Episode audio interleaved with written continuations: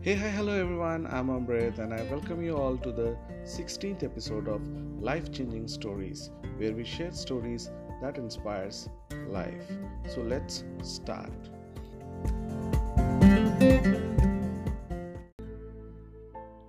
Once a man was reading his morning newspaper.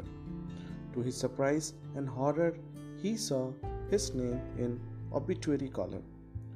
The newspaper had mistakenly reported the death of wrong person for sure. He was shocked to read newspaper headline about his death. When he regained his composure, he read it to find out what people had said about him.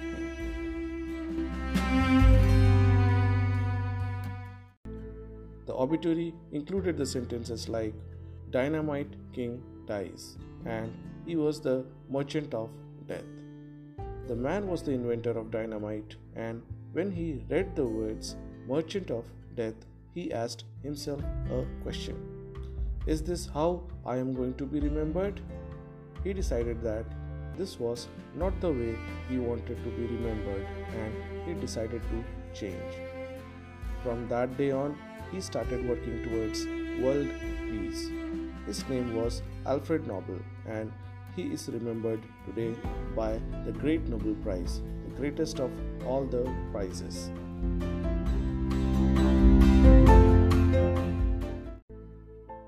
The Nobel Prize has been honoring men and women from all corners of the globe for outstanding achievement in physics, chemistry, medicine, literature, and for work in peace since 1901.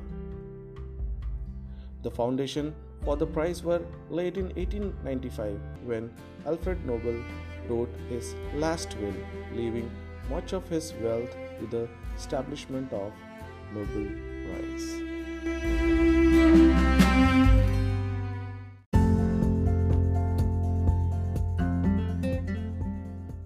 Dear listeners, so the moral is for some it may not matter how they will be remembered after their death but for some it really matters a lot.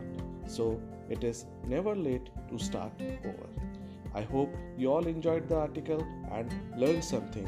I will continue to bring more inspiring content like this. Till then, goodbye.